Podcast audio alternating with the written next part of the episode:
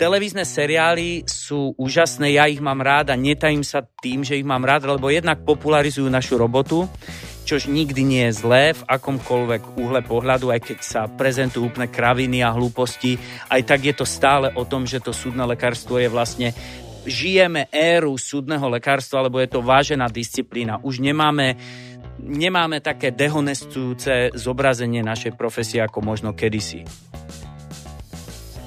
Počúvate Profesia v praxi. Príjemný dobrý deň pri dnešnom sledovaní podcastu Profesia v praxi s Baštrngom vás víta Mišo Kubovčík.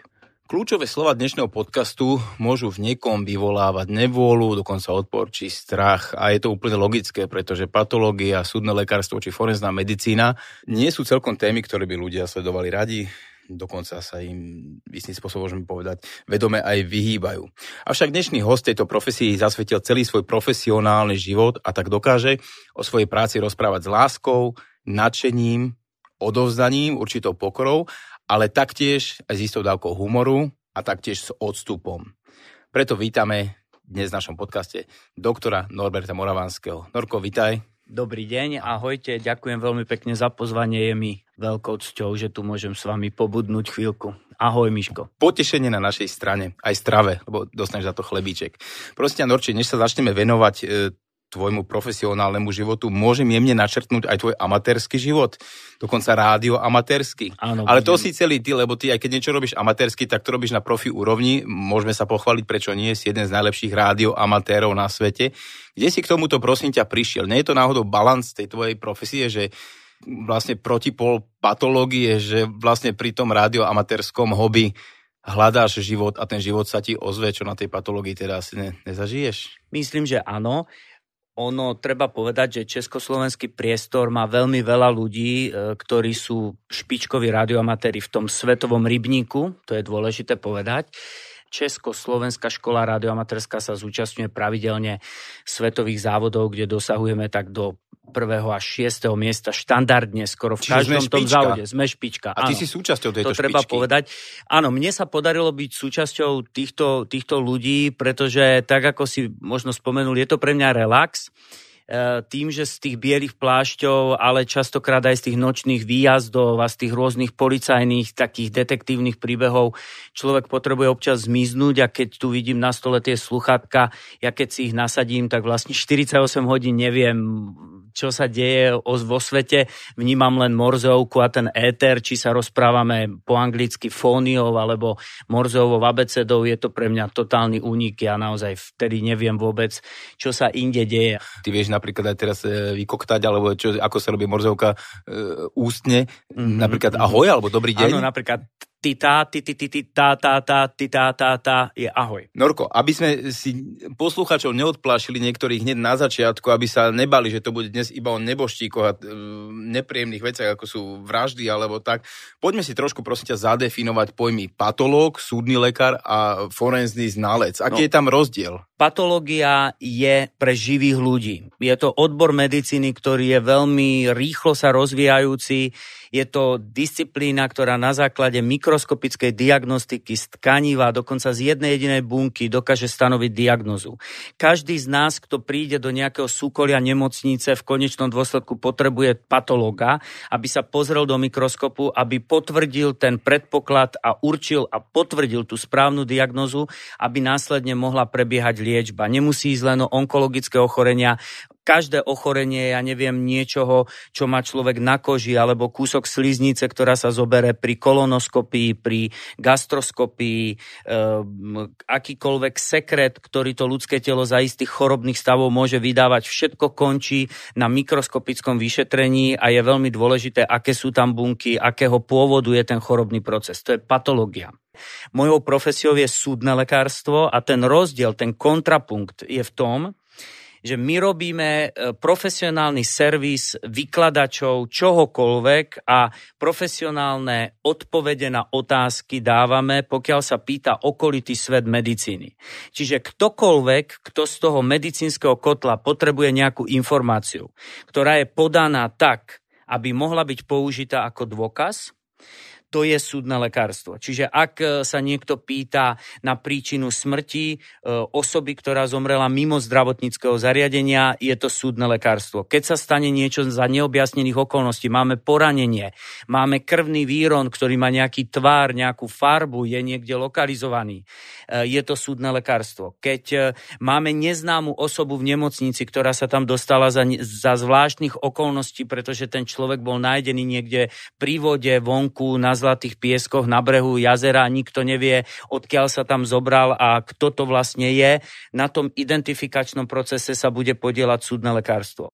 Čiže všetky neobjasnené e, udalosti, ktoré slúžia pre rôzne orgány mimo medicínu, všade tam je súdne lekárstvo. Ale samozrejme, súdne lekárstvo nelieči, nediagnostikuje, čiže my nie sme pre pacientov v nemocnici, mm-hmm. aj keď za istých okolností robíme preventívnu medicínu, pretože to všetko, čo sa nám stane, sa snažíme vypovedať tým ľuďom, aby sme ich varovali pred zlými konšteláciami, aby sa im nediali a neopakovali rovnaké chyby ako niekto iný, kto možno skončil veľmi zle. Čiže, aby sme upokojili poslucháčov, nie je to len o neboštíkoch, ale aj o živých ľuďom, ktorých dávate Áno, v tom, šancu v tom, na lepší život alebo pomáhate odhaliť. V tom najširšom kontexte slova určite áno. A ešte forenzný znalec.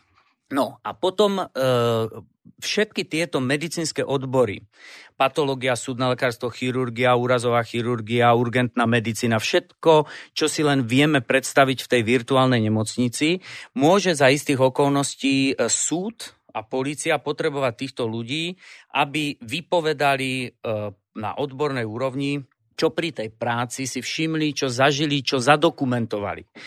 To je súdne znalectvo, alebo teda forenzná medicína, čo prakticky znamená, že forenzná medicína poskytuje dôkaz niečoho, čo sa v tej nemocnici stalo a poskytuje dôkazy napríklad aj toho, či tie postupy pri poskytovaní zdravotnej starostlivosti boli správne, alebo sa tam vyskytla nejaká chyba, nejaká nezrovnalosť, alebo vznikla nejaká neplánovaná okolnosť, ktorá mohla narušiť priebeh liečby. Toto všetko o tom vypovedá forenzná medicína. Čiže ak použijeme slovo forenzný, tak to má hlavné dva významy, aby to pochopili naši poslucháči veľmi jednoducho. Je to teda niečo, čo vyhlásime za dôkaz, to je jeden význam toho slova, lenže to nestačí. My nemôžeme si my tu teraz v štúdiu povedať, že je tu položený pohár na stole, je to dôkaz, že sú tu tri osoby alebo štyri.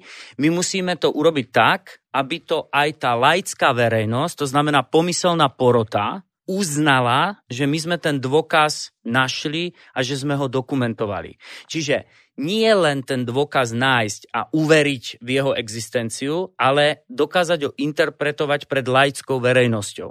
Čiže ja to, čo som našiel pri pitve na pitevnom stole, musím vedieť obhájiť na tom potenciálnom súde. Ak raz vyhlásime, že na rentgene plúc je, ja neviem, e, zaznamenaný nejaký patologický proces, pretože tam bola bodná rana, niekto krvácal do hrudníka, tá rengenová snímka je dôkazom vtedy, ak ju na tom súde viem interpretovať. Ak poviem, tu je dôkaz, že v tom hrudníku vľavo je následok nejakého bodného poranenia. Toto je forenzná medicína v praxi. Mhm. Čiže všetká medicína, ktorá výjde z bielých plášťov a poskytne polícii alebo súdu nejakú oficiálnu súčinnosť a vytvorí dôkaz, ktorý sa v tom konaní ďalej môže použiť. Norko, ešte v rámci toho názvoslovia e, súdne lekárstvo, patológia, forenzná medicína sa nachádza slovo koroner. Môžeš nám ho objasniť? Je to adekvátne k slovenskému slangovému slovu pitvor, ten čo pitva? e, takto.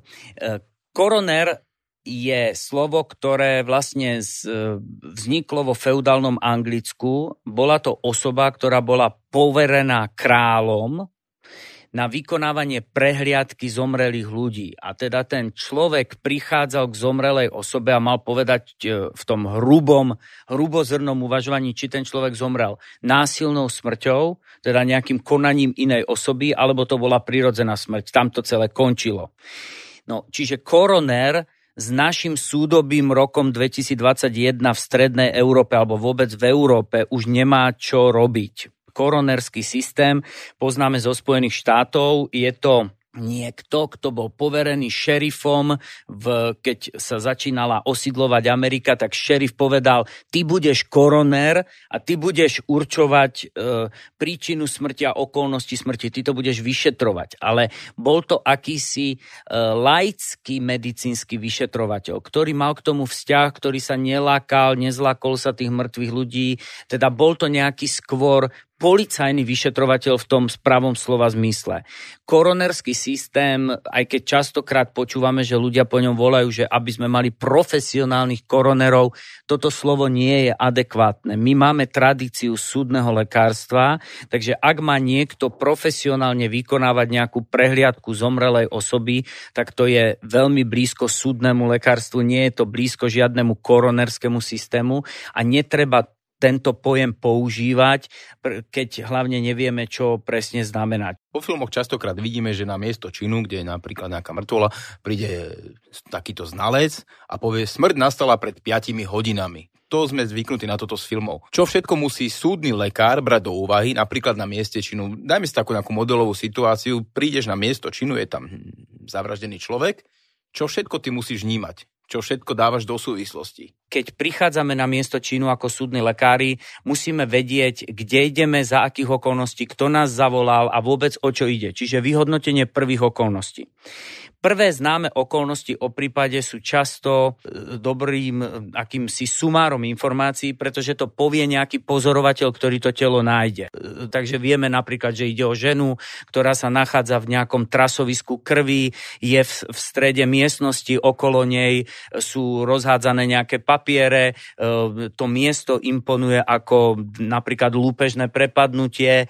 S touto prvotnou informáciou narábame. Čiže keď vstupuje súdny lekár na miesto činu vie, že ide o udalosť, ktorá sa stala rádovo niekoľko desiatok minút alebo hodín pred tým, ako to telo niekto našiel. Pretože máme kvalitu v tej informácii, že tá krv je napríklad tekutá, že teda z toho miesta sa nešíri nejaký zápach, nie je to telo, ktoré by bolo 10 dní po smrti a tak ďalej a tak ďalej. To sú prvotné informácie. Keď prichádzame na miesto, musíme vedieť, či je to interiér alebo je to exteriér, aká je teplota toho prostredia.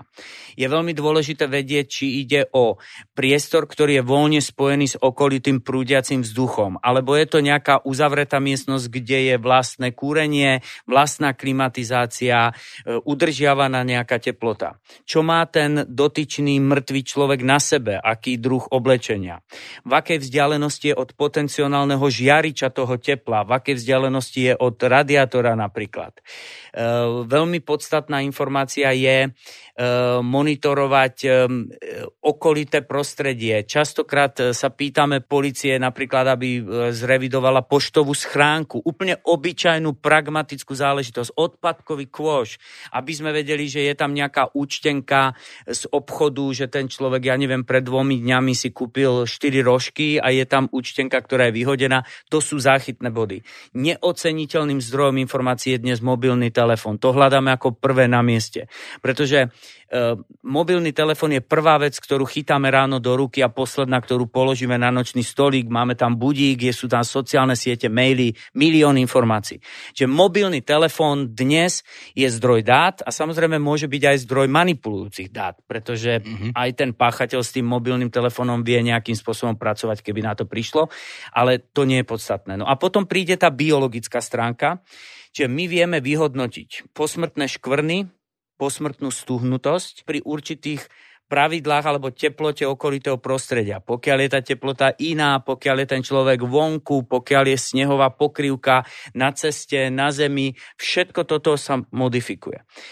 Televízne seriály sú úžasné, ja ich mám rád a netajím sa tým, že ich mám rád, lebo jednak popularizujú našu robotu, čož nikdy nie je zlé v akomkoľvek uhle pohľadu, aj keď sa prezentujú úplne kraviny a hlúposti, aj tak je to stále o tom, že to súdne lekárstvo je vlastne žijeme éru súdneho lekárstva, lebo je to vážená disciplína. Už nemáme nemáme také dehonestujúce zobrazenie našej profesie ako možno kedysi. Občas sa niečo také stane, že dosi ide do pitevne a drží v ruke, ja neviem, kuracie stehno a tvári sa, skalpel, že... Teda. Áno, to sú skrátka samozrejme hlúposti, ale e, naša profesia je teraz celkom in, Máme veľa mladých ľudí, ktorí chcú robiť súdne lekárstvo, takže nemáme sa na čo stiažovať. No ale Ďalšia vec ešte, aby som dokončil ten proces, je samotná pitva. Pri pitve vidíme obraz vnútorných orgánov, ktoré tiež vykazujú po smrti určité zmeny. A toto všetko musíme dať do súvzťažnosti s tým, čo sme videli na mieste činu, čo nám niekto o tom mieste činu povedal, čo sme videli vlastnou účasťou a vlastným pozorovaním na mieste činu, čo sme videli v pitevni a čo sme sa možno neskoršie dozvedeli ešte z operatívnych informácií policie, napríklad z lustrácie toho mobilu. My povieme, že k smrti došlo, ja neviem, 3 dní dozadu, Polícia zistí, že evidentne bola nejaká aktivita na sociálnej sieti alebo ten, ten telefón evidentne chodil v nejakých signálových sieťach niekde medzi dvomi stožiarmi ešte 2,5 dňa e, dozadu. Takže podľa tohto všetkého vieme skorigovať naše výsledky a vieme povedať, áno, nevylučujeme, že to naozaj ten človek ešte mohol byť naživé, ja neviem, v stredu popoludní. Hej? My, my nepovieme, že áno, bol 100% naživé, my tú informáciu nevylúčime na základe toho, čo sme videli pri pitve. To je pre nás dôležité. Čiže my dokážeme, súdne lekárstvo dokáže korigovať tie vyšetrené okolnosti a tie rôzne verzie tých skutkov. To je naša každodenná práca. E, nie je to vždy len o práci teda so, so stulými ľuďmi, alebo poviem tak, ako to je, že zavraždenými, alebo tak, ale častokrát to ľudia, ktorí sú, sa stali terčom nejakého útoku, násilného trestného činu. Tam veľakrát vyhodnocujete napríklad uhol, pod akým bol ten človek udretý, alebo bodnutý, alebo zranený. Čiže nie, nie je súčasťou vašej práce len znalosť teda medicíny, ako ako také disciplíny, ale musíš mať aj istú predstavivosť, musíš mať znalosti nejakej biomechaniky, fyziky a všetkých týchto vecí. Chcem sa spýtať, Norči, uh, hovorí sa, že Boh sídli v detailoch, alebo sa skrýva v detailoch. Spomínaš si na nejaký prípad, kedy vám jeden jediný detail doplnil celú mozaiku? Že vám odkryl to obrovské sudoku, s ktorým ste nevedeli pohnúť? Uh, je to naozaj pravda. Uh, my keď koncipujeme ten znalecký posudok, tak až vtedy, možno po mnohých týždňoch od tej pitvy, si uvedomujeme, koľko detajlov je v tom prípade. Eh, ja mám veľkú úctu k ľuďom, snažím sa to učiť celý svoj profesionálny život, ktorí vedia čítať v krvných stopách. To je disciplína, ktorá je čiastočne kriminalistická a čiastočne je to disciplína, ktorá patrí echt do súdneho lekárstva. Čo to znamená? E, každý dej, ktorý krváca, to znamená každá rana, ktorá e, spôsobuje, že krv uniká z ľudského tela, podľa charakteru tej rany zanecháva špecifické stopy. Je to absolútne o elementárnej logike. To znamená, pokiaľ budem krvácať z nosa, tak ten únik krvi bude vo forme kvapiek. Evidentne vieme, že v nose nemáme významné tepny, máme tam nejaké vlásočnicové žilové spletenie, ktoré budú krvácať zmerne Hej, to znamená, každý z nás si vie predstaviť krvácanie z nosa. Krvácanie z nosa, tento jednoduchý príklad, zanecháva nejaké kvapky. Zanecháva kvapky, ktoré podľa výšky postaví, alebo napríklad podľa polohy toho človeka, či bol sklonený nad tou podlahou alebo nad tým chodníkom, alebo bol absolútne vystretý, či má niekto 170 cm alebo 2 metre, toto všetko ovplyvňuje, ako tie kvapky budú vyzerať. Vieme e, mapovať pohyb osoby, ktorá napríklad spadne na lyžiach alebo blúdi niekde lesom a v snehu zanecháva tie krvné kvapky. Vieme povedať podľa koncentrácie, keď tých kvapiek je tam na jednom mieste veľké množstvo, logika káže, že vieme, že ten človek sa musel zastaviť. Hľadáme niekde na strome otlačok od e, krvavej ruky, že sa niekde oprel, napríklad vysilený, podchladený. A keď toto celé začne do seba zapadať, tak vlastne zažívame taký ten intelektuálny orgazmus, pretože vtedy naše nálezy profesionálne sú priamo viazané na to, čo už nie je úplne medicína, čo je tá vonkajšia sféra toho celého, že my vieme rekonštruovať ten skutok, ako sa tie veci stali. Tu v Bratislave obchodná ulica je magické miesto, vieme veľmi dobre, čo všetko sa na obchodnej ulici stalo a kedy a ktoré prípady boli medializované. Stal sa na obchodnej ulici aj jeden prípad, ktorý súvisel s úmrtím jednej mladej ženy kde ten skutok bol do istej miery fázovaný, že teda ten útok proti nej začal niekde mimo bytových priestorov, kde sme našli určité krvné stopy. Zatiaľ boli len izolované. My sme nevedeli, čo si máme o nich myslieť, pretože to nebolo prepojené ten dej. A našli sme potom um, nález vlastne jej tela v byte, v bytových priestoroch, kde dokonca bol založený požiar.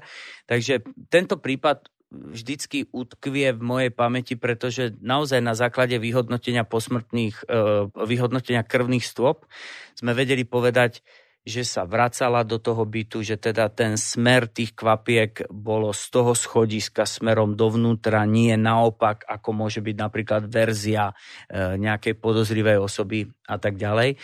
Čiže tieto veci e, sú vždycky absolútne magické, ak sa stanú. Napriek tomu si Norči počas svojej kariéry profesionálnej videl veľa nepríjemného, veľa smutného. Na mnoho vecí sa dá určite zvyknúť, bereš ich profesionálne. Je však niečo, na čo si si dodnes nezvykol? S čím bojuješ, čo ti zanecháva nejakú nezmazateľnú stopu a v tých chvíľach, keď si nejak o samote alebo kúkaš do tmy, sa ti to vynorí? Uh, ja nemám rád uh, vo všeobecnosti dopravné nehody. Uh-huh. A ešte nemám rád jeden fenomén, eh, ktorý je vo veľkých mestách, nevynímajúc Bratislavu, veľmi častý, že my prichádzame do, do kontaktu s profesionálnymi priemyselnými kamerami. To znamená, že napríklad nejaká dopravná nehoda je zachytená na eh, bezpečnostnom kamerovom systéme. Mm-hmm. Ktokoľvek tá kamera môže byť podniková, mestskej policie, štátnej policie, taká, onaká. Je to úplne jedno. Poznáte tie prípady, že vždy za nejaký čas po nejakej dopravnej nehode sa objaví nejaký videozáznam, hej, alebo nejaká fotografia, niečo. Či to niekto človek k, k, buchne na mobil, alebo, alebo je to naozaj kamerový záznam. A absolútne strašný pocit je a ja tie emócie sa nebojím dávať von, lebo mi to vadí celým povrchom tela. Nevadí mi práca v pítevni, nevadí mi nič. Ten kontakt aj s ľudským telom, ktorý je po, ktoré po smrti niekoľko týždňov. Ale vadí mi to, že vidím kamerový záznam, kde ide chodec e, niekoľko sekúnd pred finálnou dramatickou zrážkou a žije svoj život, má v ruke tašku, e, na pleci má laptop, ide z práce, rozpráva sa s niekým iným a v priebehu 5 sekúnd končí pod kolesami auta, kde vodič toho auta netuší, že jeho život bude previazaný s tým chodcom Chodec vôbec netuší, že sa dostáva za rádovo sekundy do nebezpečnej situácie. Toto je pre mňa absolútne frustrujúce. Pozeráš to a veríš tomu, že sa to nestane, že to naozaj neuvidíš. A pozeráš to niekoľkokrát. Veríš ten koniec, že to skončí inak ten záznam, ako ho máš. Áno. Toto je emocia, ktorá sa nedá e, toto neviem napríklad zo seba jednoducho dať von. Moja profesionálna deformácia potom, ako som začal robiť túto profesiu, je, že ja som prestal mať rád e, riadenie motorového vozidla. Ja keď mám šoferovať, akoby snažím sa šoferovať najbezpečnejšie, vozím svoje deti, vozím svoju rodinu, snažím sa urobiť všetko preto, ale ja už nemám z toho pasiu. Nemám žiadnu, žiadnu radosť, žiadnu.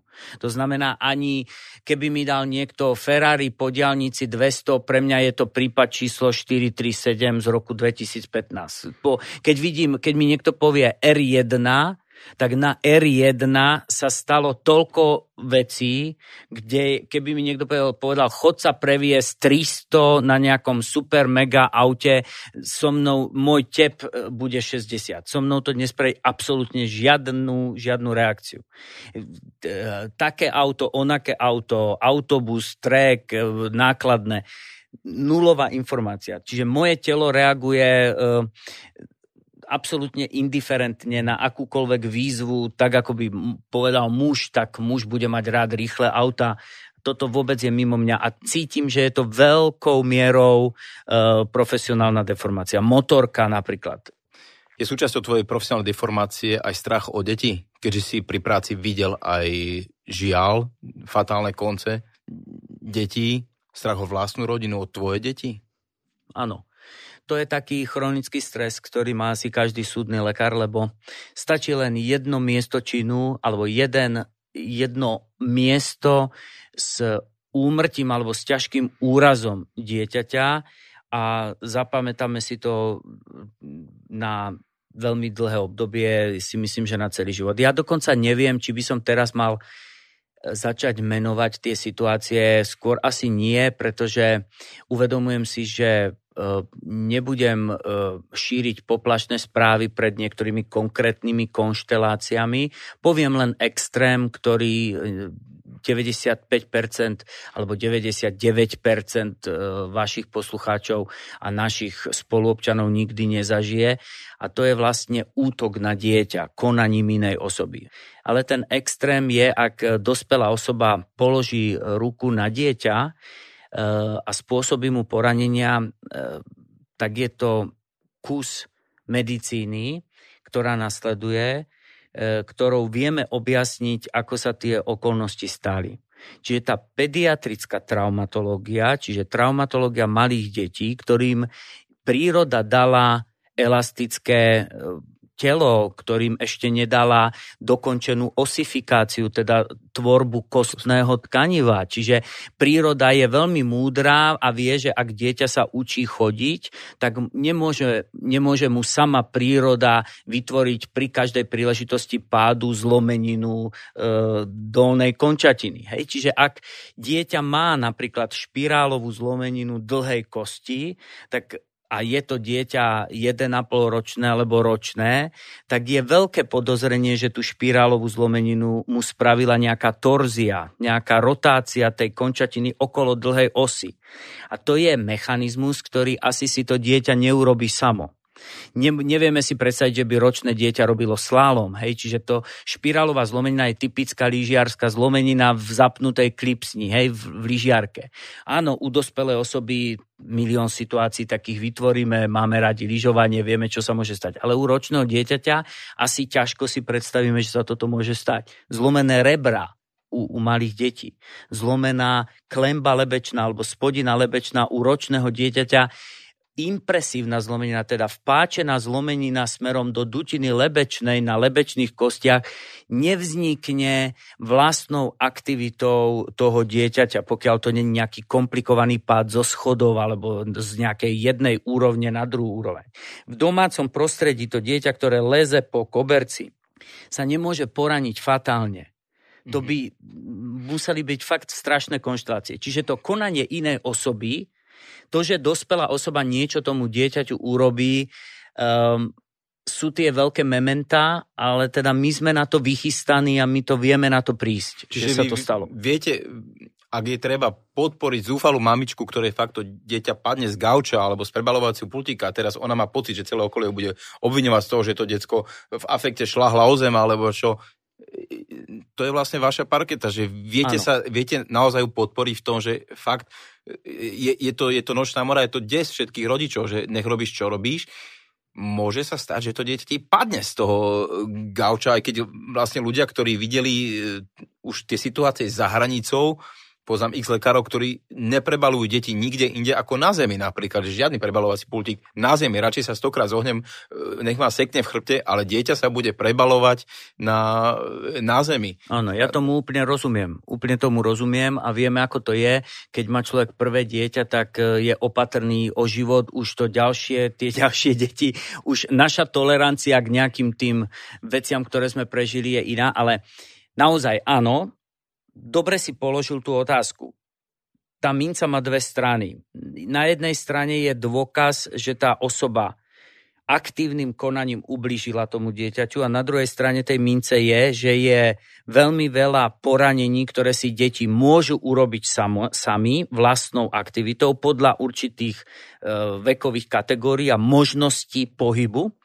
Čiže aj na jednej strane tej mince, aj na druhej vieme urobiť, myslím, že celkom dobre svoju prácu. A to hlavne v spojitosti aj s urgentnou medicínou, s našimi kolegami, ktorí poskytujú prednemocničnú starostlivosť, ale aj s našimi kolegami v detských nemocniciach, ktorí robia detskú chirurgiu, detskú traumatológiu, detskú radiológiu, neurológiu. Mm. Čiže aj napríklad za neurologickými príznakmi, ktoré sa tvária ako epilepsia, môže byť vážne zranenie toho dieťaťa, ktoré vzniklo niekoľko hodín predtým, ako to dieťa bolo privezené do nemocnice. Čiže toto všetko vieme vyhodnocovať a snažíme sa odvádzať najlepšiu prácu, lebo si uvedomujeme, že sú poranenia, ktoré môžu vzniknúť vlastným konaním detí a sú poranenia, ktoré to skoro, až by som povedal, vylúčujú.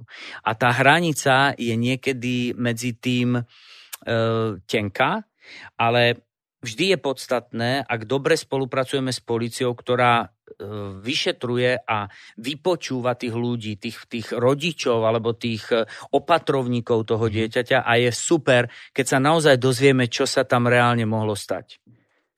Určite veľkú časť e, prípadov, s ktorými sa stretávaš, má na svedomí nech to nevyzne zle, ale nedbalosť, alebo skôr podcenenie situácie. Odrazím sa napríklad od toho samotného prebalovacieho pultíka.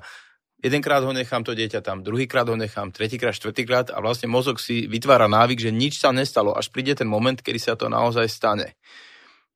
E, koľko percent zbytočných úrazov, možno zbytočných smrtí ty vidíš vo svojej práci. A nebavíme sa len o deťoch, bavíme sa o e, porušení bezpečnostných podmienok na pracovisku, BOZP, e, ako sme spomínali, dopravnej premávke, e, domáci kutilovia, športovanie, samotné podceňovanie niektorých konštelácií na ulici. Vidíš, že človek ide v piatok večer cez park a tam je skupina 20 hulákajúcich ľudí a on si to strihne rovno cez nich sám, že koľko zbytočného utrpenia Veľmi veľa. Sa deje. Uh, spomenul som tú veľkú skupinu tých dopravných nehôd. Tam je napríklad to elementárne e, podcenenie niečoho býva vždycky zdrojom tej dopravnej nehodovosti. O tom asi nemusíme hovoriť, pretože si to každý vieme predstaviť, že sú chvíle, kedy keď si spätne vraciate nejaký moment prechodu cez prechod prechodcov, tak si poviete, no tu som sa naozaj doľava nepozrel.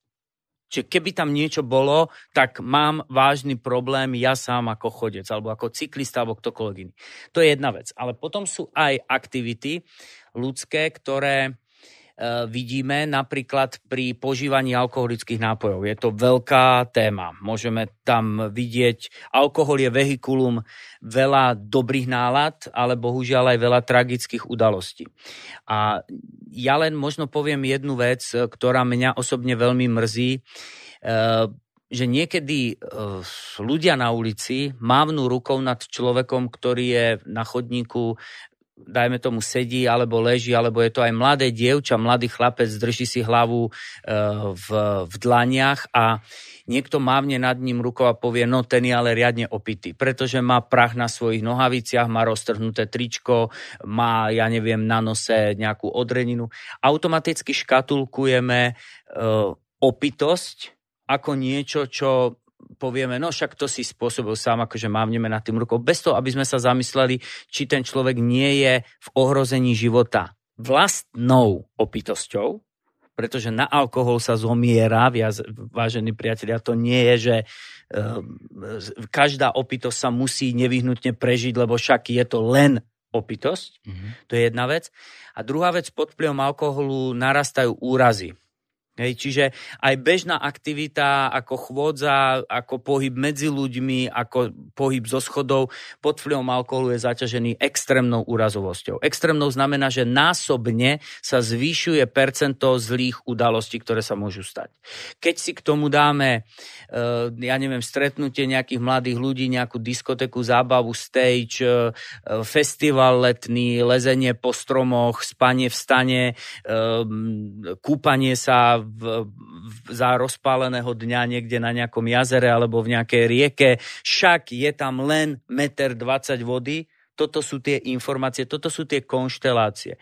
Pohyb presun nočný nejakým lesom v zime z chaty A na chatu B, lebo ideme pozrieť nejakú partiu, ktorá je na vedľajšej chate. Jeden človek zaostáva, e, však ho nehľadajme, však on dvojde, však prečo by sme ho išli hľadať, však Jano, však poď, počujeme ťa, že ideš za nami. Až ten človek naozaj nedôjde.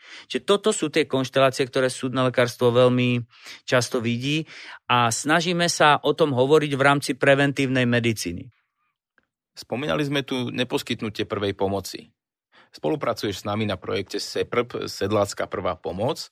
Často sa stretávaš, poviem to tak, už na pitevnom stole s niekým, komu bolo možné pomôcť? A len kvôli tomu, že okolie si nevšímalo, nevedelo, ignorovalo, mladý človek prišiel o život? Stáva sa toto? Áno, Ako... bohužiaľ, bohužiaľ sa to stáva. Je ľudská nevšímavosť a ignorancia dodávateľom zosnulých na pitevný stôl? My žijeme v Bratislave, kde je veľká koncentrácia ľudí, kde sa nedá prejsť po meste, aby ste niekoho nestretli. A napriek tomu ehm, je tu ten klasický model tej nevšímavosti, ktorý vidíme napríklad v tom, že vidíme veľmi veľa aspirácií, čo znamená, že do dýchacích ciest sa dostávajú nejaké cudzie telesa, najčastejšie zvratky, alebo dokonca vidíme situáciu, že človek sa dokáže utopiť v kaluži vody, že dokáže vdýchnuť to malé množstvo vody, ktoré je niekde v kaluži aj s nejakými e, kamienkami a s neviem s čím.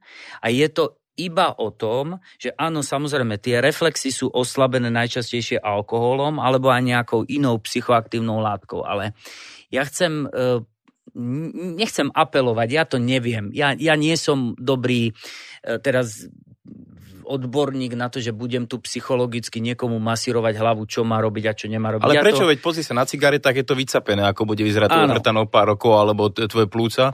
Hej, prečo by ja to nechcem... súčasťou v autoškolách nemohlo byť premietanie záberov z tej D jednotky? Áno, možno, že, možno, že možno, by to že pomohlo. To, ale by pomohlo no. čo chcem povedať je, že uh, nie je aj človek, ktorý užíva psychoaktívne látky a napríklad aj ten alkohol je psychoaktívna látka. Nemôžeme sa dívať inak na 50-ročného muža, ktorý má červený nos ako klaun a je to absolútne špičkový prvolígový alkoholik, tak to není iná situácia ako 15-ročné dievča zhulené z marihuany alebo z pervitínu alebo z niečoho iného. Tá situácia z hľadiska mojej profesie je identická. Obaja sú v ohrození života.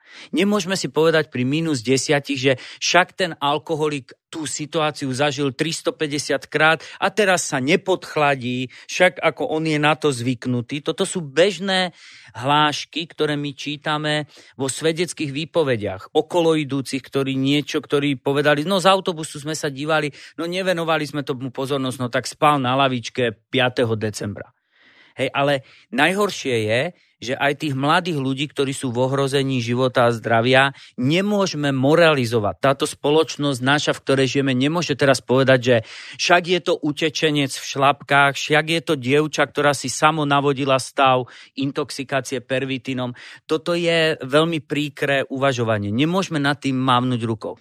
Spomínali sme tu podceňovanie bezpečnostných opatrení pri práci. Ty si sa stretol s nejakými takými bizarnými majstrami, takými a je to v praxi? Uh, áno, samozrejme, riešime aj pracovné úrazy. Človek vymyslí veľmi veľa zlepšovákov, ktoré sú zároveň tragické. Či už, e, viete, keď vám poviem iba tri slova, samonavíjacia brána a 4 metre nad zemou a vysokozdvižný vozík a vypínač, ktorý mal byť vypnutý, tak nemusím pokračovať, čo sa vlastne mohlo stať.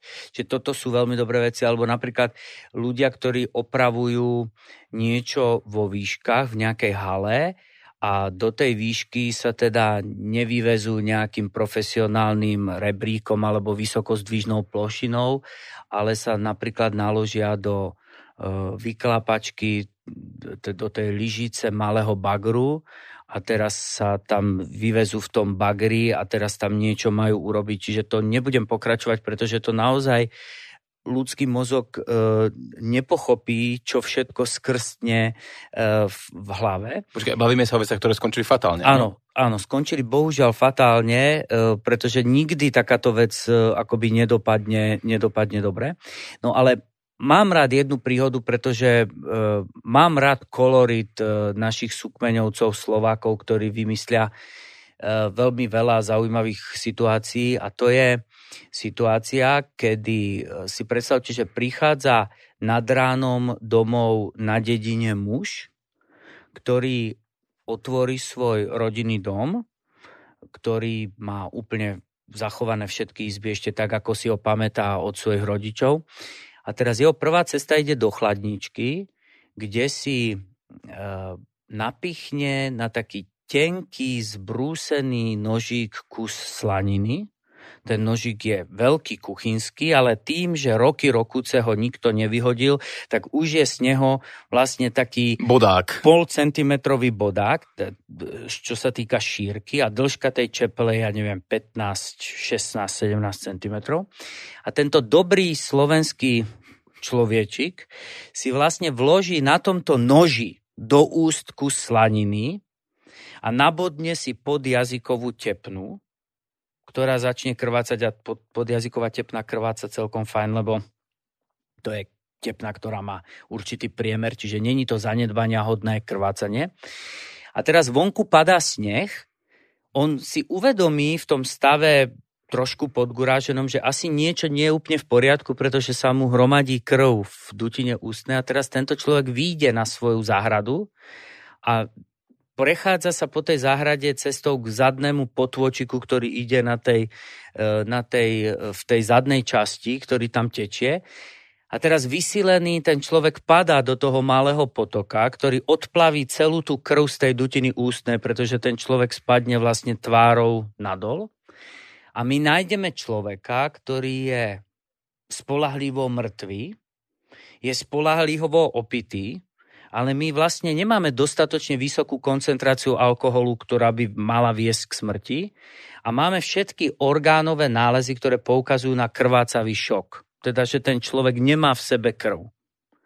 Tá pitva trvala veľmi dlho, kým sme našli, že tam bola naozaj penetrujúca rana v tej podjazykovej oblasti že ten človek tou, s tou slaninou, našli sme ten kus slaniny, ktorá bola nenatrávená, ktorá bola vlastne úplne taká, ako ju vyťahol ten dobrý človek z tej chladničky a ten človek zomrel na vykrvácanie s tým, že si pichol do tej podjazykovej tepny. Ale tá absurdnosť tej situácie je, že my sme našli kvapky krvi, to je o tých krvných stopách, ktoré som hovoril, ktoré boli v tom snehu na tej záhrade celkom akoby pribúdali, potom už to bolo aj také, také väčšie množstvo krvi. A zrazu tým, že spadol do toho potoka, že tá voda odplavila tie zvyšky tej krvi, tak sme našli len mŕtve ľudské telo, ktoré, na ktorom sa podpísal chlad. Našli sme ho po niekoľkých hodinách a bolo totálne bez krvi keď to mám povedať úplne tak e, akoby populárne. A teraz sme museli hľadať, až kým sme naozaj našli miesto, odkiaľ tá krv krvácala, odkiaľ tá krv unikala z toho tela. Človek má pocit, že súčasťou forenznej medicíny a súdneho lekárstva je predovšetkým práca s nešťastnými situáciami, smutnými príbehmi, krutými osudmi, ktoré končia tragicky a takto všetko.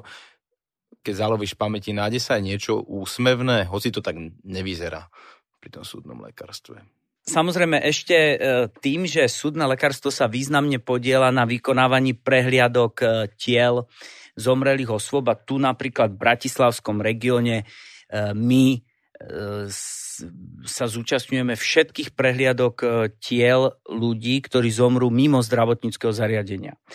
No a samozrejme sú to hraničné situácie, ale aj tam môže vzniknúť situácia, ktorá je teda infarktová, ale nakoniec je pri tom všetkom zlom veselá v tom, že ma raz zavolali v noci do jedného, nazvem to azylový dom, pretože neviem, ako by som to nazval inak, jeden dom, e, v ktorom bývalo viacej ľudí, viacej ľudí, asi tak e, možno 15, teraz keď to tak retrospektívne zvažujem a ten dom bol odpojený od elektriky, takže svietili sme si len čelovou lampou, bolo to v noci a tá tá osoba, ktorá privolala rýchlu lekárskú pomoc a neskôr prostredníctvom operačného strediska aj nás, hovorila, že teda v zadnej izbe je ten dotyčný mŕtvy, ktorého našli mŕtvého. No tak som išiel do zadnej izby, len samozrejme ťažko je povedať v noci, čo je to zadná izba, keď máte takú štrúdlu, v ktorej sa nachádzajú viacero zadných izieb a sú tie izby priechodné, tak som si nemohol byť istý, v ktorej izbe som. Tak som skrátka vošiel do izby, kde bola osoba, ktorá bola prikrytá paplónom na posteli. No tak som profesionálne odhrnul ten uh, paplón. V jednej ruke som držal ten paplón, v druhej fotoaparát, aby som odfotografoval teda ten bezprostredný nález toho tela. No a ako som to urobil, tak ten človek sa posadil na tej posteli ten sa posadil a povedal a ukázal mi prstom, že ešte je tam jedna izba.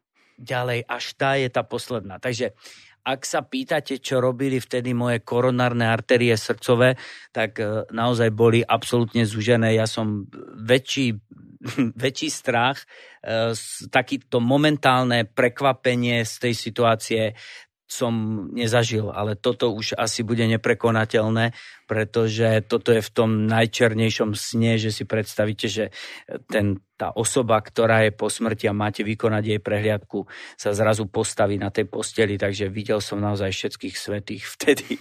Takže toto bol asi môj najzaujímavejší zážitok z tejto práce. Norko, ďakujem ti veľmi za dnešné rozprávanie, bolo to naozaj zaujímavé a želáme ti všetko dobré. Ďakujem. Veľmi pekne ďakujem, aj pre mňa to bolo veľmi podnetné. Ďakujem za pozvanie. Všetko dobré.